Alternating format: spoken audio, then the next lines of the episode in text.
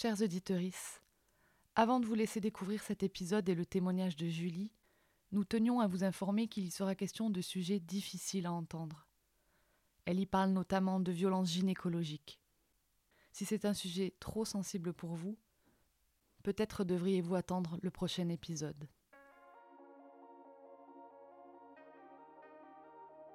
Je m'appelle Julie, j'ai 31 ans, je, suis éducatrice spécialisée de formation, je travaillais au département et euh, l'endométriose a pris trop le pas sur euh, ma vie pro et ma vie perso et j'ai dû arrêter de travailler un an, si je dis pas de bêtises, après vraiment le diagnostic posé.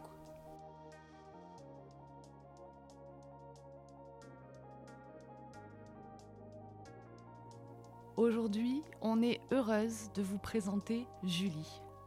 À 31 ans, elle est atteinte d'une fibromyalgie et d'une endométriose. Autant dire que la douleur, ça la connaît. Depuis plus de 15 ans, elle arpente les couloirs des hôpitaux et les cabinets médicaux à la recherche de diagnostics, de soins, d'écoute et de réponses.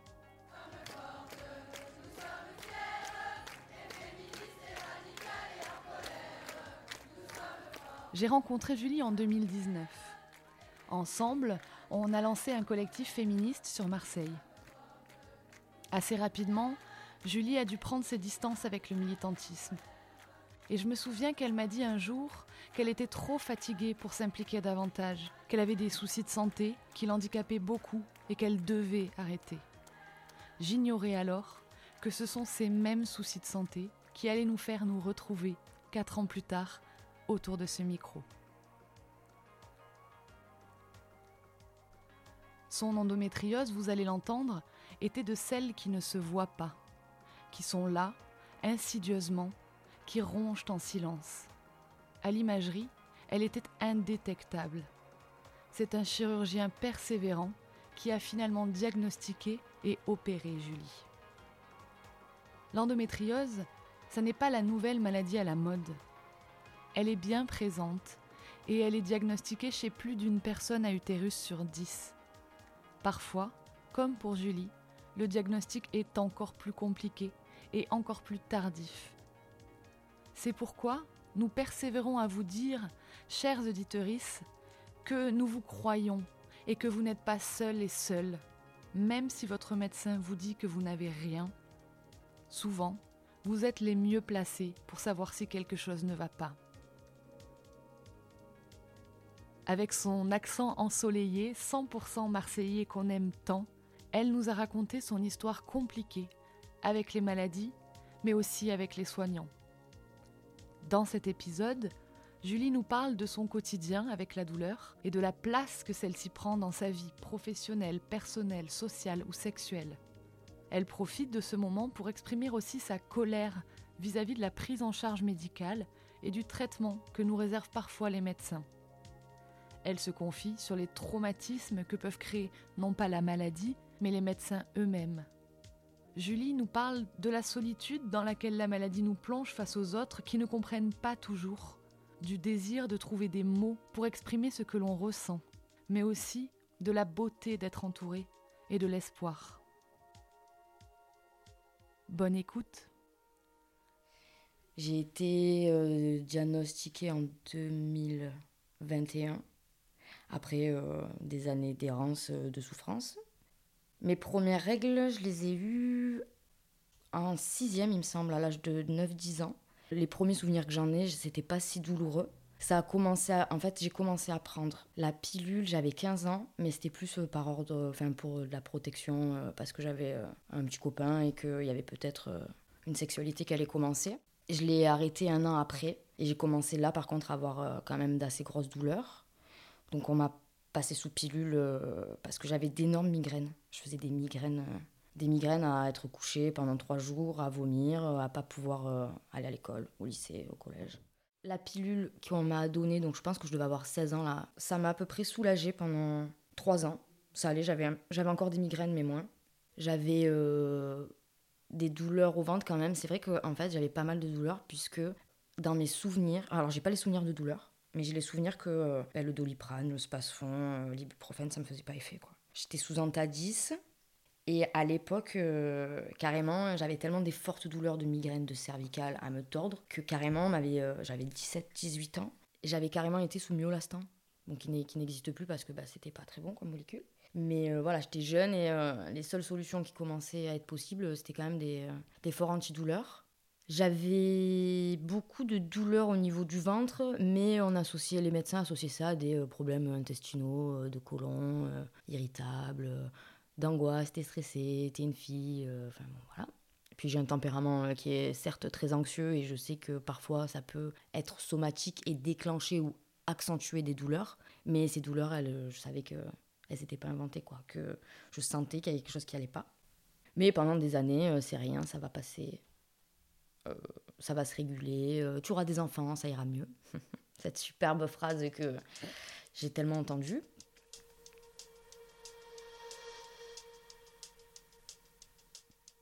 En 2016, euh, les douleurs, elles étaient trop compliquées à gérer. Du coup, je suis retournée voir une gynéco qui, cette fois-ci, m'a mis sous pilule optimisette, qui m'a arrêté complètement les règles. Ça m'a changé la vie. C'est-à-dire que pendant 3-4 ans, les douleurs, j'en avais plus quasiment. Donc vraiment, ça a été hyper chouette. Sauf que 2020, 2019, tous les mois, j'avais des crises énormes. Tous les mois, tous les mois, tous les mois, tous les mois des crises euh, qui étaient euh, hyper régulières. Étant donné que j'ai pas de règles, je ne connais pas mes cycles. Donc euh, mon réflexe a été de marquer sur mon agenda tous mes symptômes chaque jour pour essayer d'avoir une lisibilité sur ben, quel jour, quelle date, à quelle fréquence j'avais les symptômes. Et je me suis rendu compte que mes crises, elles intervenaient à chaque fois à 2-3 jours près à la même date. Donc je suis retournée voir ma gynéco qui m'a envoyé chez un spécialiste qui m'a dit oui, vous avez l'endo. Parce qu'il faut expliquer que dans le parcours de soins euh, d'un médecin à l'autre, euh, on ne vous dit pas le même diagnostic. On me disait que je n'avais rien puisque aux IRM et aux scans, je n'avais aucune lésion visible. Ce qui était logique puisqu'ils se sont rendus compte après coup que les lésions, elles étaient petites et donc elles passaient au travers des, images. On m'a expliqué qu'en fait, euh, l'IRM fait des images par tranche de 5 mm et qu'en fait, vu que c'est en coupe, si la lésion elle fait moins de 5 mm et qu'elle passe entre les tranches, c'est fini, ça se voit pas. Et donc en fait, moi ça se voyait pas.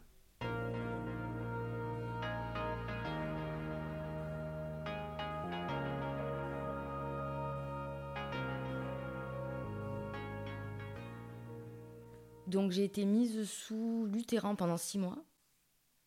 Ce super médicament euh, qui fait des angiomes au cerveau.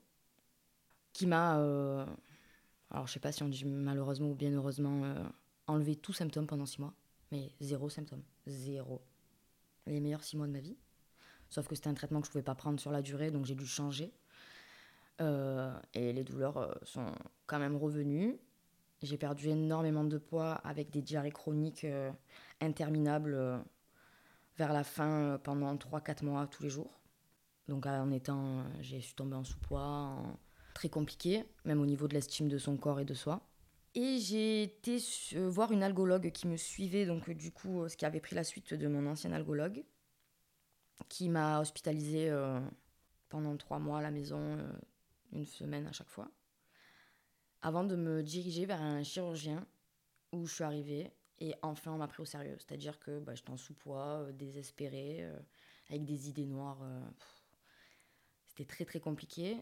Et en fait, euh, il a été génial parce qu'il a vu ma détresse et il m'a de suite dit Mais en fait, c'est pas normal que vous ayez mal comme ça. Je vous opère dans deux semaines. Donc, deux semaines après, euh, il, me faisait une célioscopie, donc à la base diagnostique. Et en fait, euh, j'avais espoir qu'il me trouve l'endométriose. C'est-à-dire que mon premier réflexe quand je me suis réveillée de l'opération, c'était de vérifier que sur ma célioscopie, sur mon ventre, j'avais bien trois trous et non un. Si j'avais un trou, ça voulait dire que ça avait juste été exploratif et qu'il n'avait rien trouvé. Et si j'avais les deux trous, ça voulait dire que j'avais l'endo. Et en fait, euh, le premier réflexe à ma première ouverture des yeux, c'était euh, de toucher, de dire oh, Je suis pas folle, quoi. J'ai bien une endométriose. Il y a aussi l'espoir, et je suis sûre que je suis pas la seule, où quand on va en rendez-vous, on espère qu'on te trouve quelque chose. On espère qu'on te dise Oui, vous avez ça. T'espères ressortir d'un rendez-vous avec une maladie. Mais pas parce que tu as envie d'être malade, mais parce que tu as envie de pouvoir poser un mot. Pouvoir avoir un mot sur ce dont tu souffres et pouvoir te dire ok, ça va, je suis pas folle. Moi, c'est ça a été ça tout le temps. Et c'est une des premières phrases euh, instantanément que je dis impulsivement aux soignants. Hein. Quand euh, j'ai vu que ben, on m'avait enlevé de l'endométriose, le chirurgien venu dans la chambre, ma première phrase a été Je suis pas folle. Ni bonjour, ni ça va, je suis pas folle. Donc, euh, de mettre des mots, c'est important. C'est important et ça, ça nous aide à avancer parce que de se dire qu'il y a un mot, c'est qu'il y a peut-être une solution et que c'est surtout que ça existe. Ça existe. En tout cas, pour ma part, je me sens plus légitime de pouvoir avoir mal.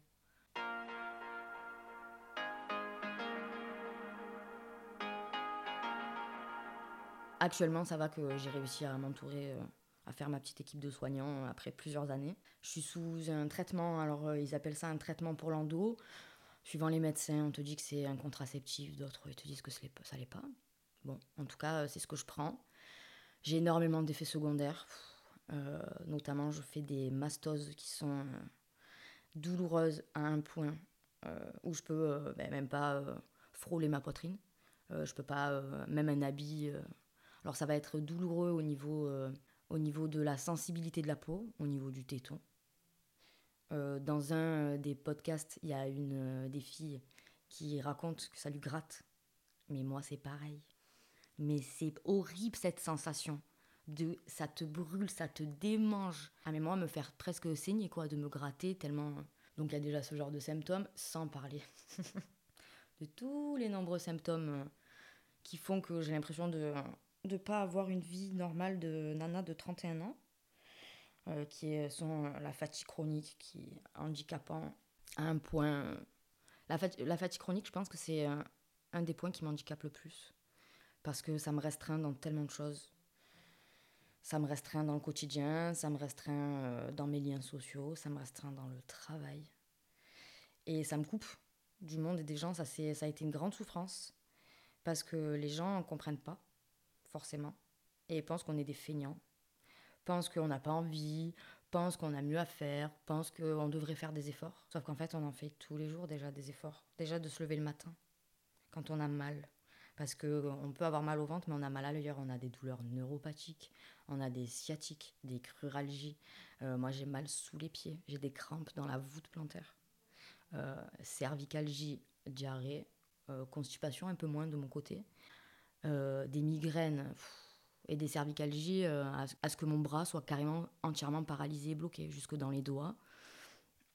Euh, des nausées, euh, des bouffées de chaleur. c'est compliqué. je peux avoir des moments où j'ai une sensibilité de la peau qui est extrême. Parce que pour faire le parallèle avec ma fibromyalgie, j'en suis à un point où je me pose la question est-ce que j'ai vraiment une fibromyalgie? Est-ce que, étant donné que c'était quand même il y a 10 ans, peu près, qu'il y a une énorme errance médicale, euh, surtout au niveau de la femme, il hein, faut dire ce qui est. Est-ce que euh, ils n'ont pas posé ce diagnostic pour au final pouvoir mettre un mot? Parce que j'ai été prise au sérieux dans mes douleurs, dans mes difficultés euh, à, assumer le quotidien et à assumer ma vie de court. Parce qu'actuellement, tous les symptômes que j'ai, ça, la fatigue chronique, les douleurs neuropathiques, les douleurs dans les pieds, je l'assimilais à de la fibro mais je me rends compte que ça l'est peut-être pas. C'est un questionnement qui est en train de se poser avec l'algologue euh, qui me suit actuellement, euh, où on se pose la question après avec d'autres problèmes associés de santé, avec une, probable euh, apnée du sommeil qui, qui pourrait aussi jouer là-dessus et qui ferait que mes douleurs après opération d'endométriose seraient encore trop présentes parce que je ne dors pas.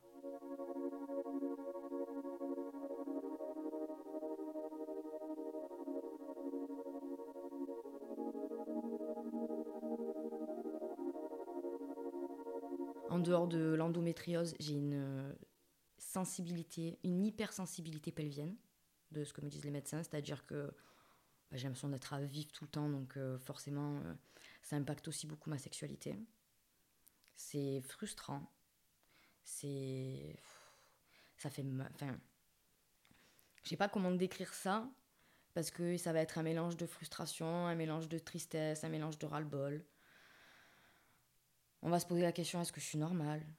Est-ce que. Euh, alors, pour ma part, j'ai de la chance d'être avec un partenaire qui est extrêmement bienveillant à ce niveau-là, qui a, euh, avec qui on en a énormément parlé. ben, en fait, on a adapté notre sexualité tout simplement pour que ben, on puisse quand même prendre du plaisir quand je suis en période plus ou moins, même si c'est une période douloureuse, euh, où on va éviter la pénétration, où on va passer par d'autres biais euh, d'intimité qui vont permettre que moi, j'ai pas de douleur.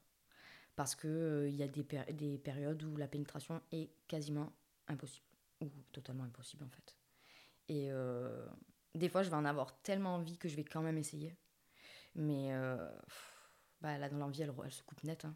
La douleur, elle est tellement forte c'est euh, c'est compliqué et, euh, et c'est frustrant parce que pour ma part, euh, pour donner un petit exemple, lors d'un rapport, quand tu es là, tu prends ton pied, c'est super, tu partages un super moment avec ton partenaire.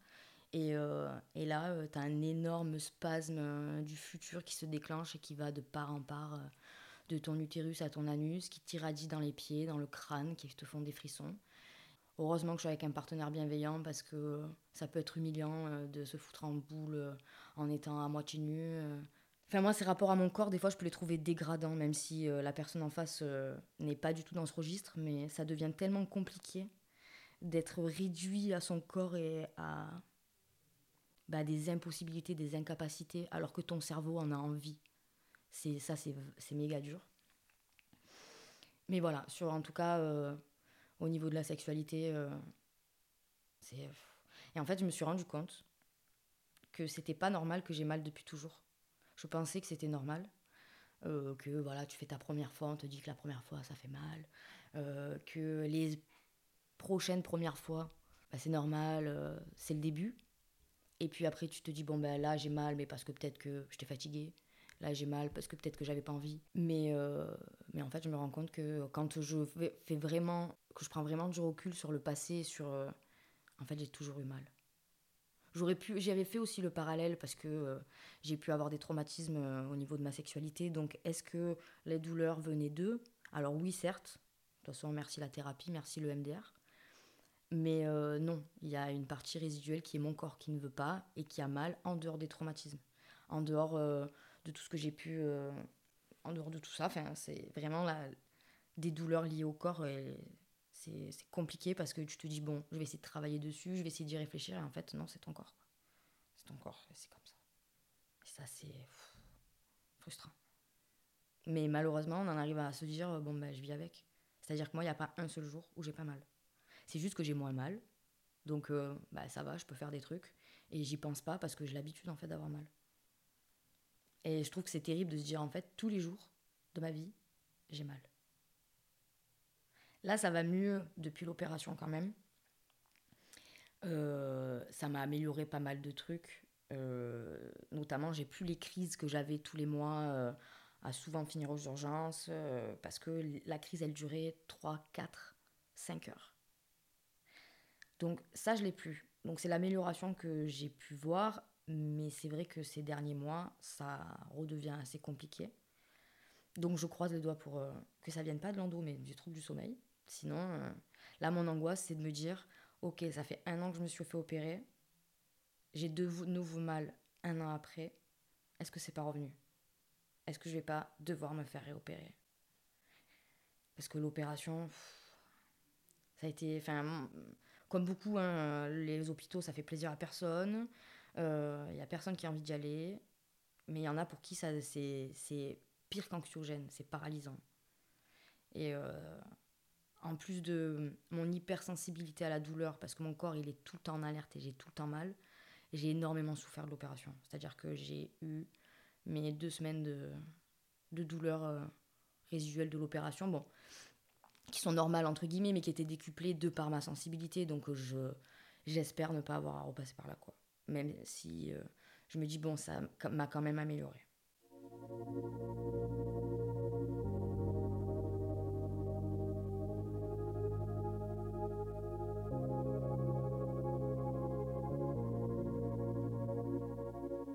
C'est épuisant moralement. Alors il y a des jours où tu te lèves le matin, tu te dis allez c'est bon, ça va aller, euh, je vais passer une bonne journée, euh, j'ai pas trop mal, c'est trop chouette. Et le lendemain, ben, t'as mal. Soit parce que t'as trop tiré sur ton corps, soit parce que ton corps, euh, il a envie d'avoir mal.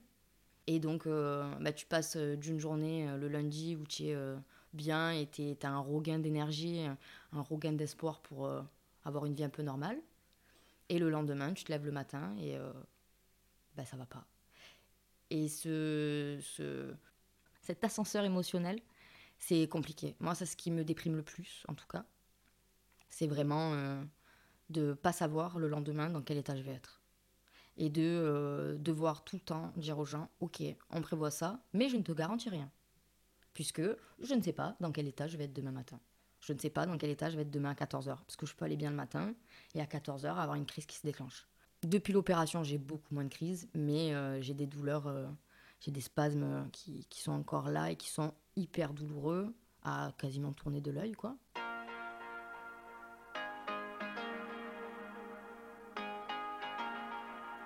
Ce qui est compliqué, du coup, c'est euh, la place que prend la maladie dans la vie, dans ma vie.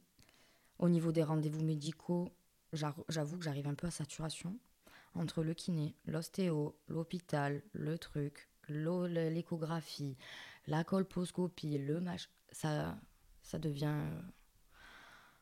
Euh, j'en ai un peu marre, puisque j'ai l'impression que euh, mes seules sorties sont rythmées par, par, euh, par les rendez-vous médicaux, les médecins, puisque quand je vais être en période très douloureuse, je vais peu sortir je vais avoir mal, donc je vais pas avoir envie de sortir. Je vais être très fatiguée, donc je vais avoir besoin d'être beaucoup allongée, de beaucoup dormir. Et en fait, les seules sorties que je vais faire, c'est pour aller chez le docteur. Donc ça en devient frustrant de se dire, ok, les seuls moments où je vois l'extérieur, c'est pour aller à des rendez-vous médicaux. Ça prend énormément de place, puisque ce qui est compliqué, c'est de changer de médecin, d'être envoyé tel médecin, d'avoir l'appréhension aussi de rencontrer un nouveau médecin, d'avoir l'appréhension d'être de nouveau jugé, d'être de nouveau pas cru, euh, de devoir réexpliquer encore et encore les mêmes choses.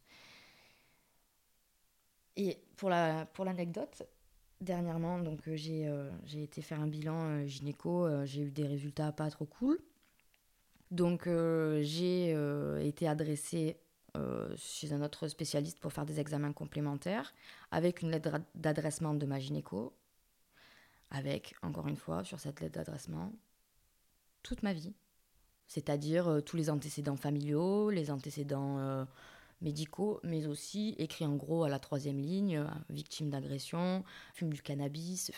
J'ai l'impression qu'à chaque fois, c'est ma vie, enfin mon intimité qui est de nouveau étalée.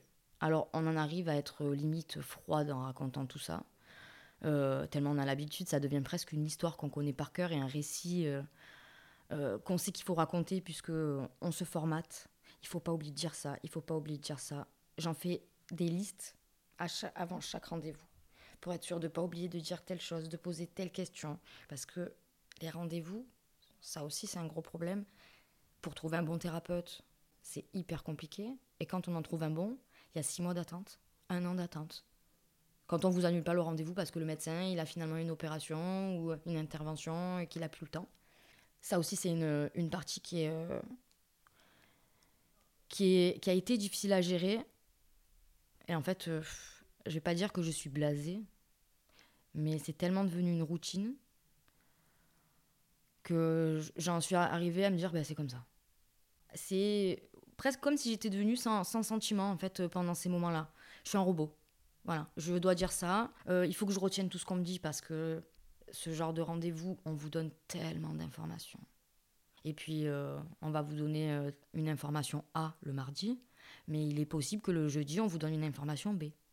Ça m'est déjà arrivé, puisque diagnostic de l'endométriose en 2020, je prends du lutéran pendant six mois, j'ai des douleurs qui reviennent, Six mois après, je reprends rendez-vous. Il est parti à la retraite. C'est sa consoeur. Sa consoeur me reçoit et me dit Ah non, mais vous n'avez pas d'endométriose.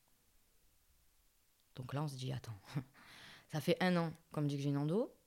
Un an que je prends des traitements qui me défoncent le corps, qui me font des effets indésirables au possible. Et on me dit, un an après, que j'ai pas d'endo. Vous sortez de ça, vous savez pas si vous devez crier, pleurer ou rigoler parce que c'est tellement euh, navrant, désespérant. J'aurais même pas d'adjectif assez qualificatif pour ce genre de situation. Voilà, et puis il y a aussi les médecins qui vous disent que de toute façon, bah, c'est rien, que vous êtes une angoissée, que vous êtes une femme, que de toute façon c'est normal et que ça va passer, ou qu'il faut euh, euh, aller voir un psy, ou qu'il faut... Alors oui, voir un psy, ok, je suis totalement d'accord. Moi, ça m'a énormément aidé euh, dans ma gestion de la douleur, dans ma gestion du corps, dans ma gestion aux autres. Mais en fait, ça m'a pas aidé à plus avoir mal. Donc oui, c'est bien pour ceux qui se sentent prêts ou qui en ont... Parce qu'il faut aussi avoir le courage, la force d'aller euh, chercher ce qui va pas chez toi. C'est pas évident pour tout le monde, mais euh, ok, ça peut être une solution d'amélioration euh, pour notre mental et, notre bien-être mental, mais physiquement, ouais, ça t'enlève pas les douleurs, quoi. Donc oui, tu peux être angoissé, tu peux, mais en fait, c'est pas ça la solution. Il n'y a pas que ça. Et notre tout notre parcours d'errance médicale, on nous le répète. ce qui me met en colère. Moi, je veux parler de ce qui me met en colère. Parce que je suis quelqu'un qui a quand même beaucoup de colère, de par euh, mon vécu, mais de par aussi mon parcours euh, du combattant. Parce que je pense que c'est un parcours du combattant et de la combattante qu'on fait dans ces pathologies qui sont à moitié reconnues, à moitié prises au sérieux, et qui sont surtout pas, encore euh, connues, même si on en parle de plus en plus. Et merci, heureusement mais je peux être souvent en colère soit par, euh, par le manque de considération des médecins qui... Euh, euh, alors parce que nous, en tant que, que personne dotée d'un utérus, de se faire voir par 14 médecins différents, dans une position plus qu'inconfortable, dans une position qui peut nous sembler aussi dégradante, parce que franchement, c'est un moment qui est agréable pour personne et qui peut être plus ou moins traumatisant. Mais ce qu'il faut que les médecins prennent en conscience. Et ce qui me met dans une colère à chaque fois, c'est que, ok, les médecins, ils font ça toute la journée. Mais nous, on fait pas ça toute la journée. Nous, on va pas euh, montrer euh, euh, notre intimité comme ça toute la journée. Eux, ils voient ça toute la journée. Mais en fait, s'il vous plaît, les médecins, arrêtez de banaliser que vu que vous faites, enfin, vu que vous pratiquez ces actes toute la journée, c'est devenu une routine pour vous. Mais nous, ça l'est pas. C'est pas une routine. Oui, c'est une routine de rendez-vous médicaux tout le temps, mais en fait, chaque rendez-vous, c'est un stress. Chaque rendez-vous, c'est une angoisse. Chaque rendez-vous, c'est une boule au ventre. Donc si en plus on arrive dans ce rendez-vous et que le médecin il est là, bon c'est bon, ça va, euh, je fais ça toute la journée, euh, ne soyez pas pudique, ne soyez pas stressé. Ouais mais non en fait. Moi ça me, je connais aucune personne, aucune, aucune, qui aime aller dans ce genre de rendez-vous. Que ce soit homme, femme, euh, utérus, pas utérus, ce genre de, rendez-vous où on touche à ton intimité, où tu es dans une position qui est hyper inconfortable et hyper malaisante, ben, en fait, euh, c'est agréable pour personne. Et j'ai pu vivre d'ailleurs, moi, une expérience traumatisante. Mes premiers rendez-vous gynécologiques, puisque de toute façon, euh, ça a été toujours un traumatisme pour moi. Ça l'est moins aujourd'hui parce que j'ai travaillé dessus et parce que ben, on arrive à un stade où euh, ben, c'est devenu une routine. Donc, on se dit, enfin, pour ma part, je me dis, bah, il faut le faire, c'est comme ça. Et puis, j'ai pas le choix. Mon, mes premiers rendez-vous gynéco, euh, j'y allais avec ma mère. C'est-à-dire que ma mère rentrait dans la salle de consultation et restait avec moi en me tenant la main pendant la consultation. C'était tellement traumatisant. Je pleurais avant, la veille, je dormais pas la nuit, le matin, l'après, avant, pendant, après. Ma première euh, gynéco était une dame extrêmement bienveillante sur ça, j'ai eu de la chance, qui euh, ne m'a jamais brusqué, qui a toujours euh, demandé si ça allait, demandé si j'étais à l'aise. Sur ça, j'ai eu de la chance. J'ai été la voir, j'ai été voir une gynéco à, mes 17 ans, il me semble, puisque ben, j'avais déjà des douleurs et des problèmes des problèmes gynéco. Quand je tombée vraiment très malade, que ça a vraiment fait des poussées, donc c'était en 2014 ou l'année où j'ai été diagnostiquée de la fibromyalgie, je suis passée par plein d'examens médicaux pour justement pouvoir trouver ce que j'avais ou ce que je n'avais pas. J'ai dû faire ma première échographie pelvienne. Étant donné que c'était d'ordre urgent, on a essayé de trouver un peu la plus rapide et la plus près. Je me suis retrouvée chez cette dame qui était très proche de la retraite. Hein. À mon avis, euh, elle est partie euh, pas longtemps après. Qui a été d'une violence et d'une maltraitance sans nom. C'est-à-dire que euh, J'étais donc euh, pas bien, puisque je pleurais avant, pendant, après. L'échographie pelvienne, je n'en avais jamais fait. L'anticipation de l'examen, de savoir ce qu'il allait se passer, de savoir que cette sonde allait être insérée dans mon vagin, c'était hyper, hyper, hyper anxiogène. Je me rappelle d'être dans un état de crise, de panique, de larmes, de... Et cette dame a été, en me pressant, en n'ayant aucun tact, m'a euh, sommé et m'a euh, euh, ordonné, c'est bien ça le mot, m'a ordonné d'aller m'installer sur la table avec ma mère qui me suivait. Donc au départ, elle, était assez, elle était assez réticente qu'il y ait ma mère. Sauf qu'il était euh, hors de question que je fasse l'examen seule. Et étant donné qu'elle était agacée, que ça prenait trop de temps et que j'étais trop contractée et que j'avais pas trop envie, forcément, et que j'étais en larmes, la dame euh, a perdu patience et m'a inséré la sonde de, force en me disant maintenant c'est bon, arrête ton cinéma et m'a inséré la sonde. Donc euh, en dehors de la douleur, le traumatisme, voilà, heureusement. Parce que j'ai été paralysée de, de peur, de douleur, de, d'aberration, de qu'est-ce qui se passe. Euh, j'ai été paralysée. J'ai été dans dans le rien en fait. Je sais pas. Euh, voilà. Et heureusement qu'il y avait ma mère. Parce que ma mère, euh, qui est de tempérament très calme, très pacifiste, ma mère, c'est la première fois que je l'ai vu s'énerver autant. En fait, elle, a, elle a pratiquement poussé la dame. elle a dit maintenant ça suffit, ma fille sera bien, on s'en va. Et là, va continuer un parcours de soins va continuer les investigations au niveau de la sphère gynéco après avoir vécu ça. Donc forcément, le parcours de soins déjà il commence pas très bien. Et ça m'a de suite mis dans une réticence de toute façon face au corps euh, médical. Parce que après avoir vécu ça, je me suis dit mais attends, un médecin, une dame, une femme face à une autre femme qui prend aussi peu en considération mon corps, mes émotions et ma détresse parce que j'étais dans une détresse en fait. Et là, je me suis dit, mais en fait, c'est ça le médical? Ça va être ça mon, parcours?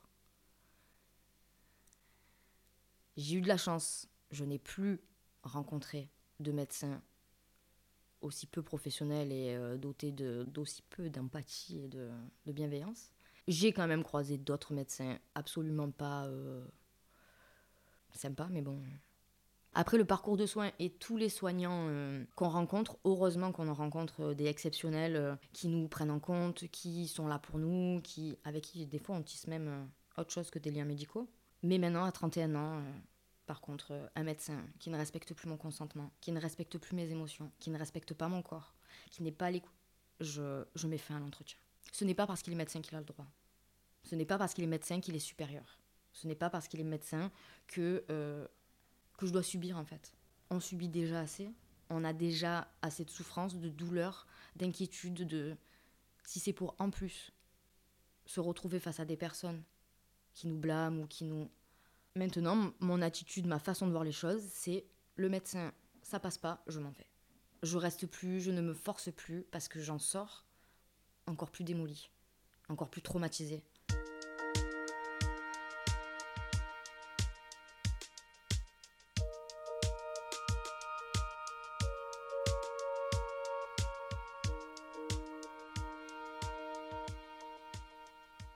Mère, euh, j'ai eu cette chance qu'elle euh, soit toujours euh, à l'écoute de ce que je pouvais lui dire au niveau de mes douleurs. Elle a toujours pris en compte les douleurs que je pouvais avoir. Elle a toujours été à l'écoute de ce que j'ai pu ressentir. Elle a été dès le début avec moi dans le parcours de soins. Elle m'a toujours accompagnée. Et heureusement, encore une fois, qu'elle était là. Parce que c'est vrai qu'on peut avoir un, tempérament de feu, on peut être quelqu'un qui, dit les choses, mais dans ce genre de situation, on est tellement mal, on a tellement de douleur, que en tout cas pour ma part, j'arrive pas à communiquer. Je n'arrive pas à euh, tout simplement envoyer bouler euh, un soignant qui me dit quelque chose qu'il n'a pas à me dire. Comme si je me dissociais de mon corps. Je suis là, mon corps il est là, mais euh, je suis, je suis pas là le soutien de mes proches, il est vital. Il est vital euh, même quand je suis vraiment euh, épuisée, euh, douloureuse et que j'ai des rendez-vous hyper importants, je peux me faire accompagner. Pas, parce que je suis en stress, etc., mais parce que justement j'ai besoin que toutes les infos soient bien enregistrées. Et parfois, j'en suis pas capable. Mais j'ai une chance énorme d'avoir un entourage compréhensif, aidant et aimant. Que ce soit ma famille, mon cercle d'amis ou mon conjoint. Sur ça, j'ai vraiment euh, de la chance. Heureusement qu'ils sont là, c'est ce qui m'aide à tenir. Euh, parce que ce genre de pathologie, ça te plonge dans une solitude. Même si physiquement tu n'es pas seul, moralement, physiologiquement, on se sent seul, on se sent, on se sent seul. Et je sais que d'être entouré, ça me permet quand même de, de relativiser, de tenir le coup et de garder de l'espoir.